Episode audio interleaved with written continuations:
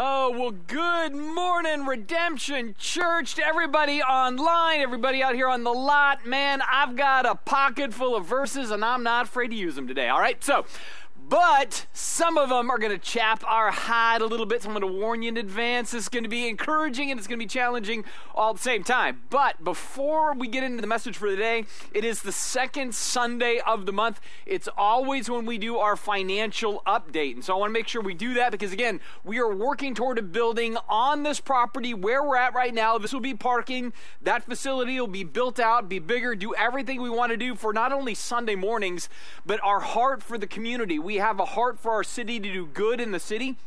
And so this will be the toolbox by which we do that. So, quick financial update for the month. Last month, the month of July, you gave to the building fund $12,000 and it was matched dollar for dollar, which means there was $24,000 given to the building fund and then the general fund was another 61,000. That brings us up to 89,000 and change for the month of July. So you can cheer for that. Give that a big hand. But here's the thing with that. I want to remind you that we have had a family come forward and offer to match dollar for dollar up to $750,000, all money given to the building fund between now and the end of the year. And let me tell you why this is important. Uh, Pastor Scott and myself, we actually met with our general contractor, our architect, our building kind of manager person, and uh, they put on the calendar that they believe we need to shoot aggressively for a February 2022 start date where we would cut ribbon, break ground, do things which means between now and then, we need to really be committed to giving to that project because there's a lot of ground to cover. But they were saying that because there's a number of reasons. But one of the things that they're really trying to push for is the idea that we could be in our building in time for Christmas of next year. So that is going to be, but it's a big ask, it's a big shoot for. So I am calling on all of us to look where we can give, to give aggressively to this, to see those dollars matched and everything else. That's sort of the big calling between now and the end of the year. And so, calling on all of us to do that thing. But that's not the only calling uh, we're looking at. We're an entire series right now for the summer that we've entitled Called. And it's all about looking at the New Testament and how it has called us to be a unique type of people, to be distinct in the world. We are called to unique types of things that bring flourishing in the midst of decay. And so, from that, we've noted that we were called from our sin, we were called to Christ, we were called for a purpose. And that purpose we learned first was a call to holiness. And that holiness at its core is about loving other people in a spirit of mercy and justness. That is just our call. From that, we also noted that we are called to freedom, and yet that call to freedom is not so we can use it on ourselves, but rather we're called to serve.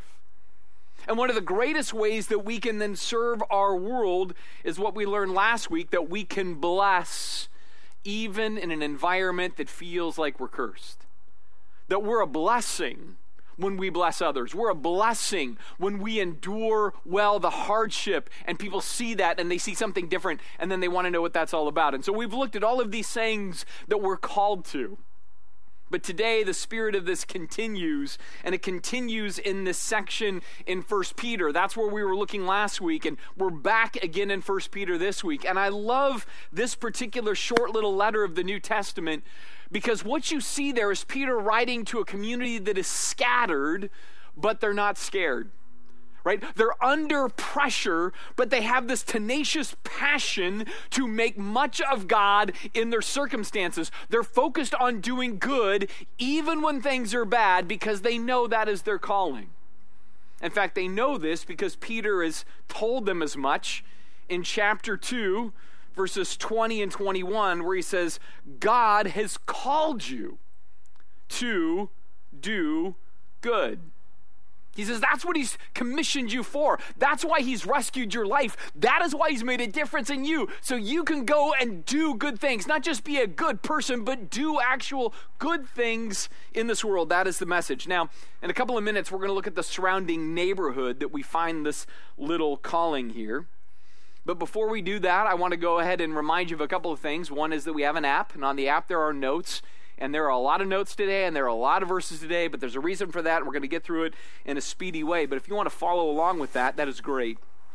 The other thing I want to do right now is I want to simply pray for us, get our hearts ready for today, because uh, as I said at the beginning, uh, there's some things you're really going to dig in this, and there's going to be some things that really bother you in this. And I think that's why God lovingly is always pushing and prodding and poking at us so that we grow more to be like Him and less to be like what we're inclined to be like, which is sort of focused on ourselves. And so today is one of those days that even as I built the series together and the topics, I knew that the, the middle two would be the tough toughest ones, and the, the two on the far ends would be the easier ones. Where, right now we're in the middle of this. And so, from that, I want to pray that we would just have our hearts ready and we'd be willing to respond to what God has us to do as far as our call to be good. So let's go ahead and pray together. Jesus, I thank you for the fact that you you do not let us off the hook easily with what our calling is.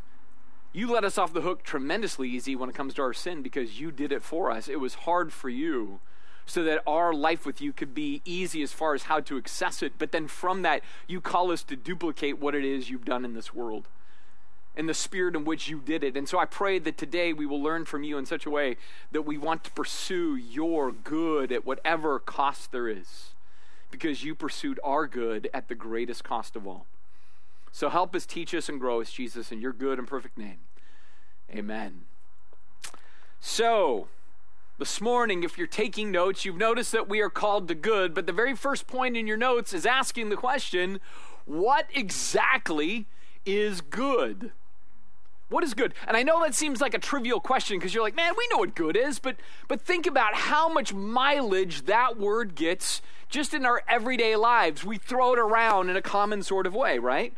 We talk about good movies, good games, good food, we talk about things like good attitudes or good outlooks or good spirits. We say somebody's good egg. We say an athlete has good hands or good eye coordination. We talk about things being a good bet or something being good luck. We say weird things like good gracious, good grief, good golly. What's a golly? I don't even know what a golly is, but we want it to be good. Or we say, say things that are just kind of super casual. And so, with this word, there's all sorts of range, right? It might be used as lofty as describing God. He is a good God. Or it might be as lowly as describing awful coffee that's good to the last drop, right? All sorts of range. So, if we're going to try to understand our good calling, get a good grip on our good calling, we want to make sure we understand what the Bible is talking about when it uses this word. Now, in the New Testament, there is a particular Greek word that is used, and it's actually a combination of two words, right? Agathos is the first, which means intrinsically good, deeply, profoundly good. And poieo is to do or to make something intrinsically good. And so when we come across this word in the New Testament, it dares us to investigate. It dares us to say, all right, go out of your way to figure out what is the most intrinsic, deep good that you can find, and that sets your way. That's the thing that defines the good you're to do in the world. And the bonus for us is that it's stupid easy to find out the deepest intrinsic good in the entire New Testament, if not the entire Bible. We don't have to look far. All we have to do is turn to the Gospels, and bam, you're slammed with intrinsic good. His name's Jesus and he's intrinsically good. In fact, in John chapter 10, it says the thief's purpose is to steal and kill and to destroy, right? So that's verse 10. Jesus said, though, that his purpose is to give rich and satisfying life. He says, From this, I am the good shepherd, and the good shepherd sacrifices his life for the sheep. So here's what's convenient about this passage you actually see intrinsic bad and intrinsic good side by side.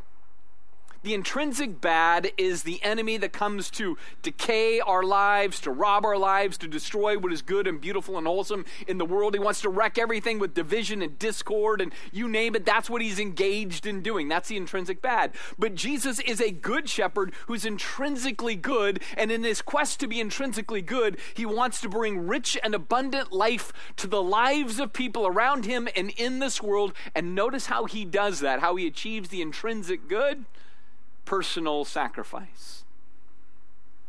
Somehow, this quest for intrinsic good is connected to personal sacrifice to produce that good in others. Uh, that's how we begin to kind of peer into what this is getting at. Maybe you say it differently. We talk about in our world the good life. And sometimes we see the good life as having wealth or having ease, fun, whatever it is. But for Jesus, the good life is about service, it's about sacrifice. It's about his giving away of life to others so that others can have life. He said, That's the real good that I get to do. That is the good job of a good shepherd to take care of sheep, right? That's the spirit of this idea of good. And so for us, it means we're using Jesus as the model then of how we define our quest to do and be good in this world, to live based on his example and his model. And here's the thing about this that I think is so cool. Um, God planned this for you, this quest to do good for you, and for you to do good. He planned that for you before you were ever even you, in essence. In Ephesians chapter 2, he says, God saved you by his grace in verse 8 when you believed. And you can't take credit for this. It is a gift from God. Salvation is not a reward for the good things that we have done, so we can't boast about any of it. But what he wants you to know is that you are his masterpiece and He has created us anew in Christ Jesus so that we can do good things He planned for us long ago. So part of this is super cool. Like, you know what? You don't do good things to get rescued. No, He rescues you, but He rescues you so you can do good things. And He planned that way, way back in eternity past. So He's like, You're a masterpiece. I've made you a masterpiece. And in that, part of what that means to living out that masterpiece that you are is you do the things that He planned for you to do that are good things. Now, in this, there are two levels to that. One level is custom. In other words, you as an individual, he's got some stuff he wants you to do in this world. And so he's gifted you with certain things, he's impassioned you with certain things, he's wired you in certain ways. And so there's these things that you know that he's set in your heart or life that you feel led to do. That's the custom side. But there's also general things that we're all called to do collectively as a community to do good for the city, good in our world, things that we can all follow along with together because these are generally the things that the Bible says are the good that we are meant to pursue.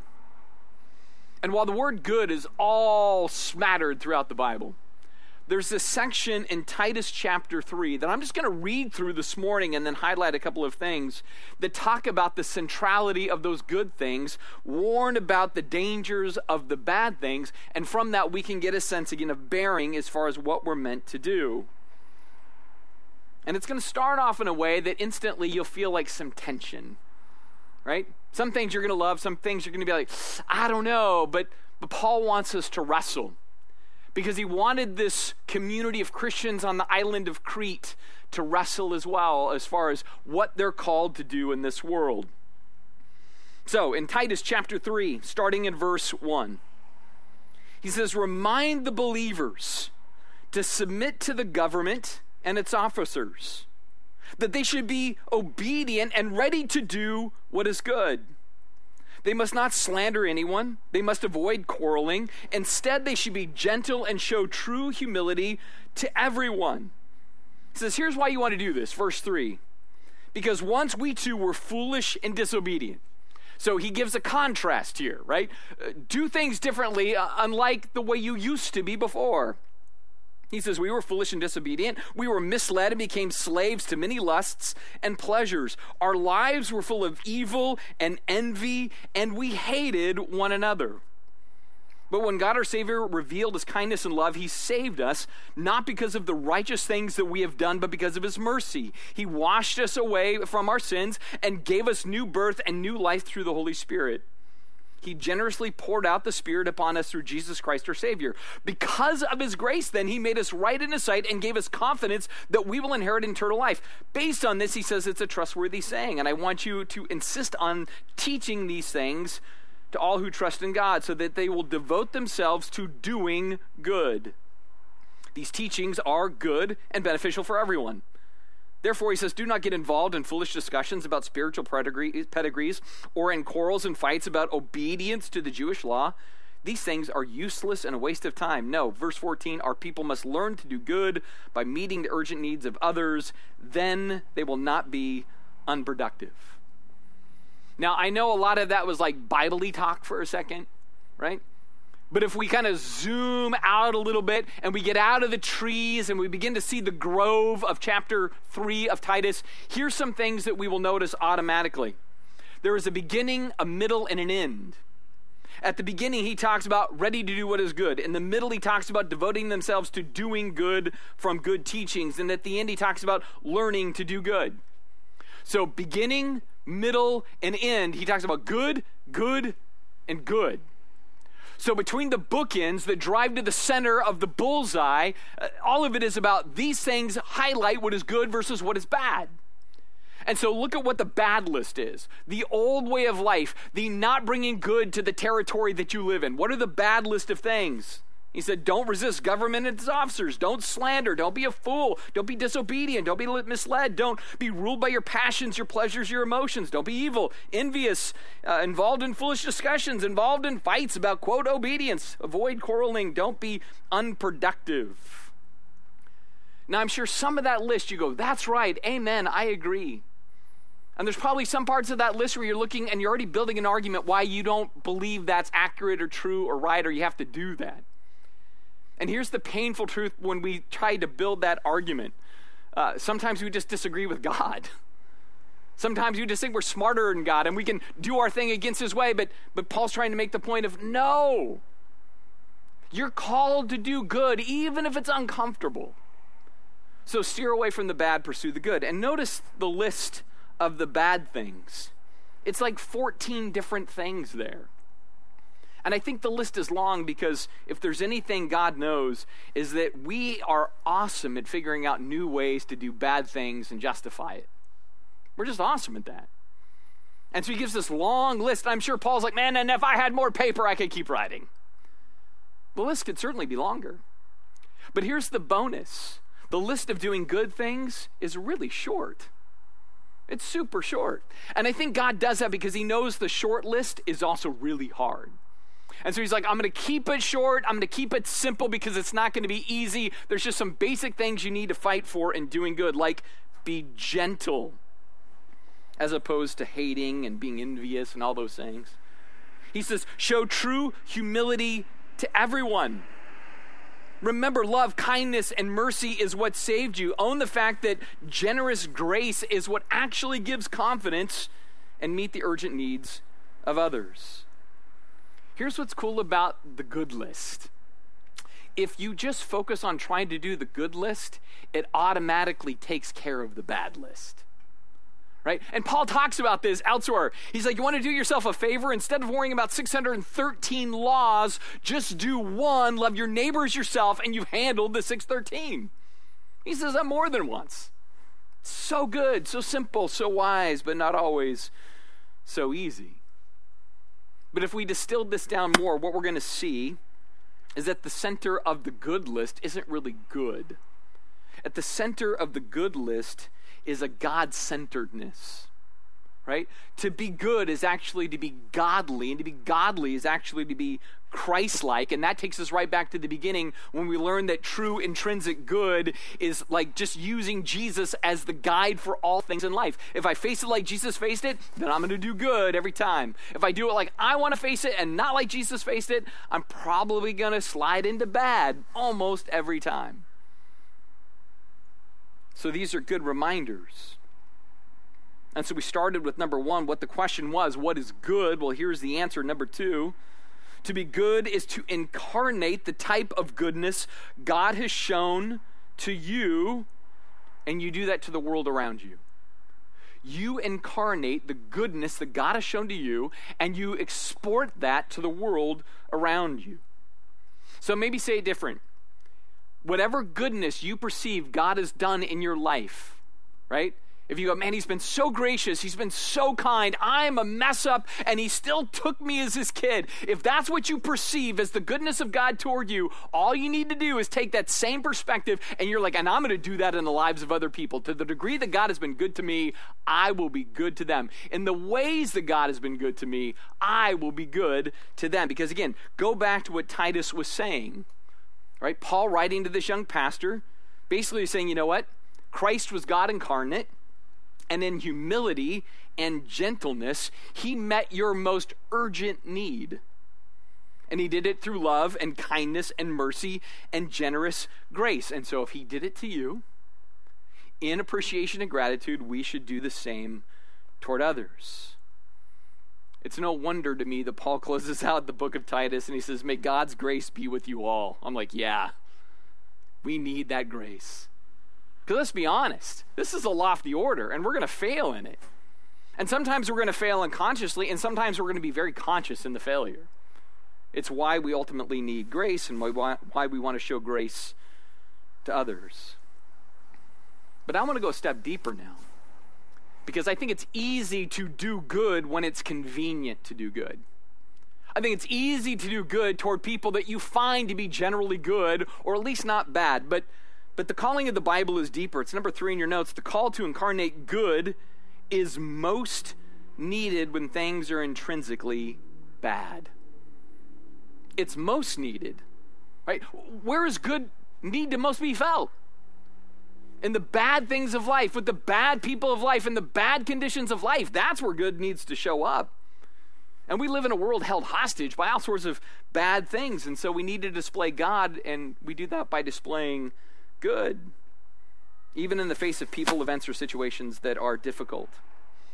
So, back to the neighborhood of 1 Peter, where we saw that we are called to good. What is the context of Peter's Pete Carroll like speech on, man, we're going to do good here? Starts in verse 18.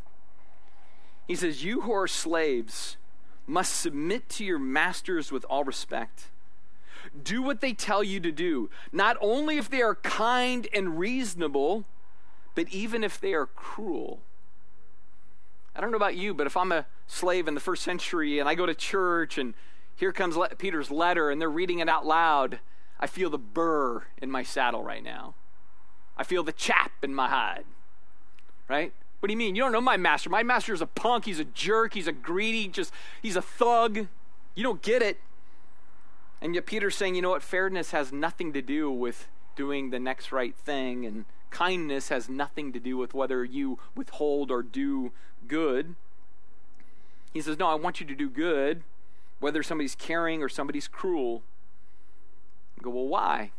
Verse 19 For God is pleased when conscious of his will, you patiently endure unjust treatment right?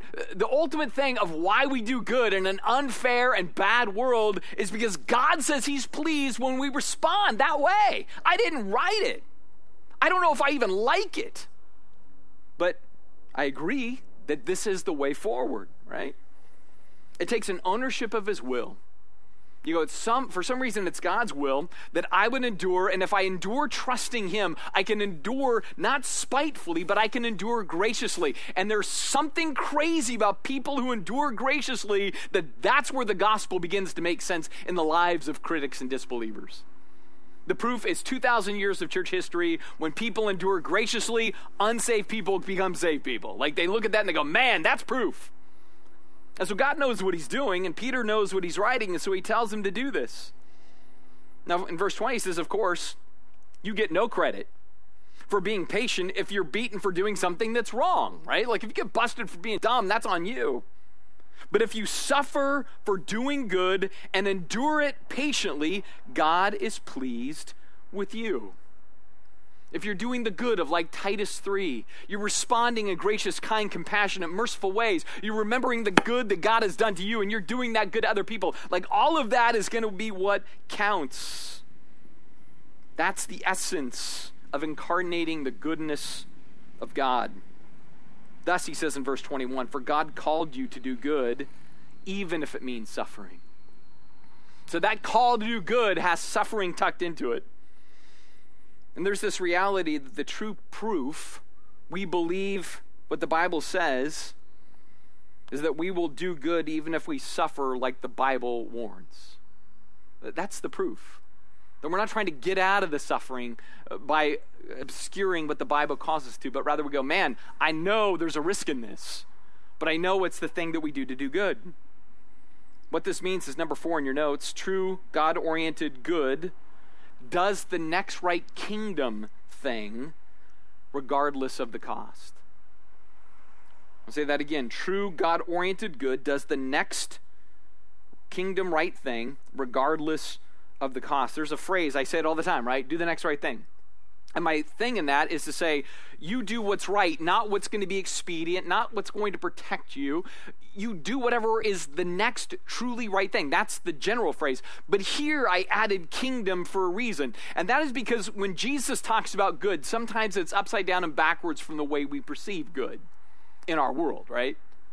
See, because his kingdom is upside down and backwards. The, the greatest is the least, the first is the last. You sort of win by losing. You save and rescue your life by giving your life away. So it's so backwards that when sometimes we hear this idea of doing the next right thing, we have to think as Jesus defines what is right, not as my culture, my inclinations, my own interests, or wants define it, as Jesus defines what is right. That's the next right thing because you and I are ambassadors of the kingdom. And when things are bad and hard, that's the real proof of God's goodness and rightness in our lives.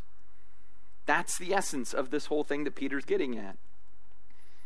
And then he says, continuing in verse 21 For God called you to do good, even if it means suffering, just as Christ suffered for you, for he is your example, and you must, hate that word, you must follow in his steps. Well, great. What were the steps that we must follow in? Verse 22 He never sinned, nor ever deceived anyone. He did not retaliate when he was insulted, nor did he threaten revenge when he suffered. He left his case in the hands of God, who always judges fairly. Here's the thing about being called the good in a bad world it's not convenient, it's not fun, it's not fair, it's not sensible. I'll be honest with you, I'm not sure it's sane. I'm really not even sure it's sane to do this. But, but here's the trick it's number five in your notes doing good is a test of honest belief, not determined morality. What I mean by this is we're doing this for one reason, not because it's the most sensible thing to do. We're doing it because God says, This is the thing I've put before you to test if you really believe what I say or not. That's how simple maybe this is. And that's hard to do, right? Because real good isn't fighting for good to be undone with bad. Real good is fighting to be good when you're tempted to use bad against bad. That's a difference. See, real good doesn't just claim to believe that the book is good, real good actually trusts the book and God enough to do what the book says is good, even when we feel the pressure of the bad. That's what we need to do, and we do that no matter what. So here's an interesting personal test I took myself through this week. So I, will put you through it as well. My first question do you believe this book? I mean, authentically. Do you authentically believe this book? That's the first question. You just got to register that in your mind. And whatever your answer is, hey, I'm cool with that. Second question is do you actually believe God and what he says in the context of this book? Right? That's your second question. Now, based on those two things, the following words I'm about to read, do you believe these are good or bad? Do you think these are good actions or do you think this is bad advice? It's Jesus. So it's not Paul, it's not Peter, it's not Moses, it's Jesus. And he says, You've heard the law that it says the punishment must match the injury an eye for an eye and a tooth for a tooth. So he says the Old Testament was all about retaliation, wrong for wrong. That's fair. You punch out my tooth, I punch out your tooth. You pluck out my eye, I pluck out your eye. You get the idea, right? Fighting back against the bad was good. But then Jesus, Pollyanna Christ, rolls in with this phrase, but I say. So he says, Moses said, but now I say. And so at this point, for me as a Bible reader, I'm like, epic rap battle, Moses versus Jesus, this will be fun. He says in verse 39, but I say, do not resist an evil person. And we read this and we go, well, by don't resist, you mean don't suffer them, or don't resist throat punching them, or don't resist pistol whipping them, or right? Like that's got to be where you're going, Jesus. And he says, no, what I mean is if somebody slaps you on the right cheek, offer the other cheek also. You're like, well, that kind of sucks. I don't know if I like that. So the question becomes do you agree or disagree with Jesus? I mean, if you believe the book and you believe God, do you agree or disagree? He says in verse 40 if you're sued in court and your shirt is taken from you, give your coat too. I look at that and go, that's incredibly un American and downright dumb. So, do you agree or disagree with Jesus? If a soldier demands that you carry his gear for a mile, carry it for two. I'm like, dude, we've got a Bill of Rights. We have a Third Amendment. I can tell a soldier to pound sand. I look at this and I go, well, I don't know. Do I agree or disagree with Jesus? He says, Give to those who ask and don't turn away those who want to borrow. Jesus, have you seen how many freeloaders and losers are in this world that just want to take and not give? Are you kidding? Do you agree or disagree with Jesus? See, I ask this because at the bottom of Jesus' argument in Matthew and Luke, he says it this way it's two ideas in harmony. Love your enemies, do good to them, lend to them without expecting to be repaid. See, at the core, he says, all that stuff I just told you is about love and doing good, right? And so the thing that we are begged to work through is do we agree or we disagree? Do we want to love and do good or do we want to do something other than that? Now, I want to be clear do these things look like smart moves? No. I'm going to be perfectly honest with you as a pastor. Everything Jesus said is absolute foolishness. It's total foolishness. But here's the thing Paul said, and that's the way God likes to do stuff. Go read it in 1 Corinthians. The world says, that's foolish. And God says, right, I know, isn't that cool? It's so different. It's proof that we are different people with a different framework because we care about something different. And what do we care about? Verse 35 of Luke chapter 6 he says, Then your reward from heaven will be very great, and you will truly be acting as children of the Most High. Yeah, there's something about the foolishness of doing good while suffering. There's something about the foolishness of blessing even when you're cursed that God most uses when I was kind of looking at my own life this week and kind of measuring against some of this stuff, here's what I really realized, and this one kind of stings, right? But but when we're unwilling to do these things, there's a few reasons why. Or when we're unwilling to say, yeah, I should embrace that, there's a few reasons why. One is that frankly we just don't agree with God. I said in a podcast recently, I disagreed with God and people were bothered by that. You know what sin is? I don't agree with God. Now, God's right and I'm wrong, but sometimes I don't agree. But that's because I'm wrong. He's right. But sometimes we don't embrace these things. We just go, I disagree with God, right? Or maybe we go, I just don't believe He's really going to reward those things if I do those things. Or probably most true, it's this idea that I don't really believe that God's ways will change the world. I think we've got this one handled as humans. We've been doing it great for thousands of years. We'll get it covered. See, that's the thing I love about Jesus right, is the fact that he's trying to outline for us a way that seems very different, but it's the only thing that brings abundance and life. It's the only thing that brings flourishing in the midst of decay. Because number six in your notes, true good confronts all that is bad in the world by overcoming it with kingdom minded good. Paul said, Do not be overcome by evil, but overcome evil with good. I had a conversation with a friend here just recently, and he's like, "Come on, dude, you got to admit, it's just never going to get better, right? The world is going to be sinful. Christians are going to be sinful. There's always going to be these divides, these fights, these everything else. It's never going to get better. And I said, I think you're right. I think until we decide we're going to do it God's way, we're going to embrace God's division, our d- definition of goodness, and we start to live in the definition that He set for us, I agree with you. It's probably going to continue to be chaotic, sporadic, divided, fractured, decaying. I agree. But I think this is why Jesus then calls us, commands us, compels us to embrace His way. And it's not going to be easy. It's why we need the grace to do it. And we're going to fail in it. But it needs to be the North Star that we kind of set our compass by. Let's go ahead and pray together. Jesus, you sometimes saddle us with incredibly hard things. And I confess, I read your Bible a lot, and I would say there's a good chunk of the time I'm struggling with what you say. I'm struggling with what you ask. I want to come up with ways to redefine the obvious to fit my sensibilities, my sense of self preservation or protectedness. And yet, I also know that that won't change the world. Retaliation does not change the world.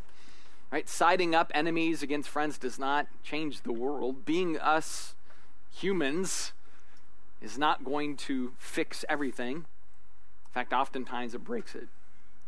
But you, you, you, you know the key right? Gentleness, graciousness, compassion, love, mercy. To meet the urgent needs of others. To realize that grace is what unlocks true courage. May we embrace that with, with courage ourselves. And so, Jesus, we seek you and need you and thank you. In your good name, amen.